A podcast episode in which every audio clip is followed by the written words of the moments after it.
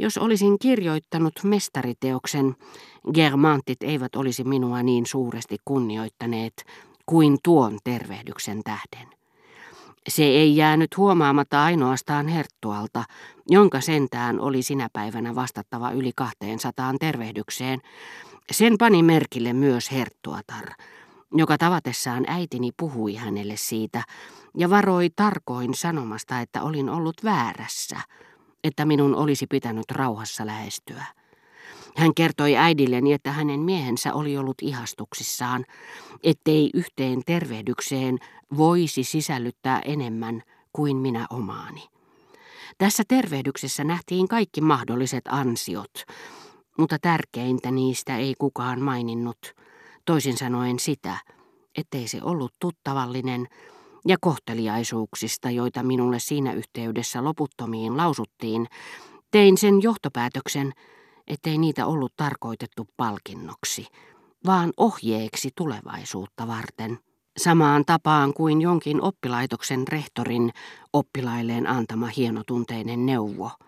Pitäkää mielessänne, rakkaat lapset, ettei palkintoja ole tarkoitettu ainoastaan teille, vaan myöskin teidän vanhemmillenne, jotta he lähettäisivät teidät tänne myös tulevana vuonna.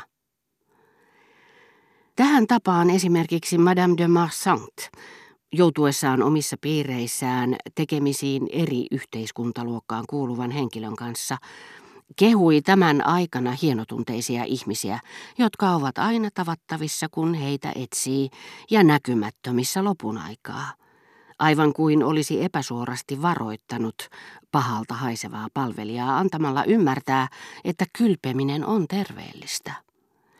Keskustellessani Madame de Germantin kanssa ennen kuin hän oli ehtinyt lähteä eteisestä, korviini kantautui tietyn tapainen ääni, jollaiset olin tulevaisuudessa erehtymättä erottava kaikista muista. Tässä tapauksessa kysymyksessä oli herra de Vaugoubertin ääni, hänen jutellessaan herra de Charlyn kanssa. Lääkärin ei tarvitse pyytää tutkittavaa sairasta kohottamaan paitaansa tai kuunnella tämän hengitystä – Ääni riittää. Kuinka monta kertaa yllätyinkään myöhemmin kuunnellessani salongeissa sen tapaisen miehen naurua tai äänensävyä, sillä vaikka hän kuinka säntillisesti olisi jäljitellyt ammattikuntansa kieltä ja yhteiskuntaluokkansa tapoja, korostanut ankaraa arvovaltaansa tai julkeaa tuttavallisuuttaan, hänen nuotin vierestä menevä äänensä kuulutti kokeneelle korvalleni kuin äänirauta pianon virittäjälle. Hän on Charlyn miehiä. Siinä samassa erään lähetystön koko henkilökunta kulki ohi ja tervehti mennessään paronia. Vaikka olinkin tutustunut kyseiseen tautiin vasta sinä samana päivänä, nähdessäni paronin ja Jypianin, minun ei olisi tarvinnut esittää kysymyksiä, eikä suorittaa tutkimuksia, voidakseni tehdä diagnoosin, mutta herra de Vaugoubert vaikutti epävarmalta siinä paronin kanssa haastellessaan. Kuitenkin hänen olisi pitänyt tietää, mistä oikein oli kysymys, nyt kun nuoruusvuosien epätietoisuus oli mennyt ohi. Homoseksuaalinen luulee olevansa ainoa laatuaan koko maailmassa. Vasta myöhemmin hän kuvittelee, liioitellen taaskin, että tavallinen normaali mies on poikkeus. Mutta kunnianhimoinen ja ujo herra de Vaugoubert ei ollut enää aikoihin antautunut nauttimaan sitä, mikä hänen tapauksessaan olisi ollut nautinnollista. Diplomaatin ura oli vaikuttanut hänen elämäänsä samalla tavalla kuin papiksi vihkiytyminen. Yhtyneenä valtiotieteellisessä korkeakoulussa osoitettuun ahkeruuteen, se oli jo 20-vuotiaana tuominnut hänet kristityn pidättyväisyyteen. Kaikki aistit heikkenevät, hidastuvat ja kuihtuvat, ellei niitä harjoiteta. Ja niin kuin sivistynyt ihminen, joka ei enää pystyisi luolamiehen voimankoetuksiin eikä kuulonäytöksiin, herra de Voguberkin oli menettänyt erityisen tarkkanäköisyyden, joka vain harvoin jätti paronin pulaan. Eikä lähettiläs edes virallisilla päivällisillä Pariisissa tai ulkomailla – osannut enää arvata, kuka oli suojaavan univormunsa alla samanlainen kuin hän itse. Jotkut herra de Charlyn mainitsemat nimet Paroni oli näet yhtä kärkäs paljastamaan toisten taipumukset kuin raivostumaan, jos hänet luokiteltiin omiensa perusteella, saivat herra de Vauguberin suloisen hämmennyksen valtaan. Tosin hän ei enää kaikkien näiden vuosien jälkeen ajatellutkaan käyttää tilaisuuksia hyväkseen. Mutta nämä välähdyksen omaiset paljastukset, samanlaiset kuin ne, jotka Racinin näytelmissä tiedottavat Atalille ja Abnerille, että Joa on Davidin sukua ja purpuraan puetulla Esterillä on juutalaiset vanhemmat, muuttivat kokonaan Xn lähetystön tai tietyn ulkoministeriön osaston ja tekivät jälkikäteen näistä rakennuksista yhtä salaperäisiä kuin jokin Salomon temppeli tai Susan valtaistuinsali.